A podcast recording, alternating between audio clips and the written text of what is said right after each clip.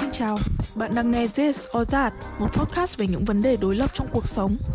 Hàng ngày, chúng ta luôn phải đối mặt với những lựa chọn, từ những lựa chọn nhỏ nhất như ăn bánh mì hay bánh bao, tắm trước hay ăn trước, tới những lựa chọn lớn hơn như chọn ngành A hay ngành B, chọn đi làm thêm hay đi học tiếp.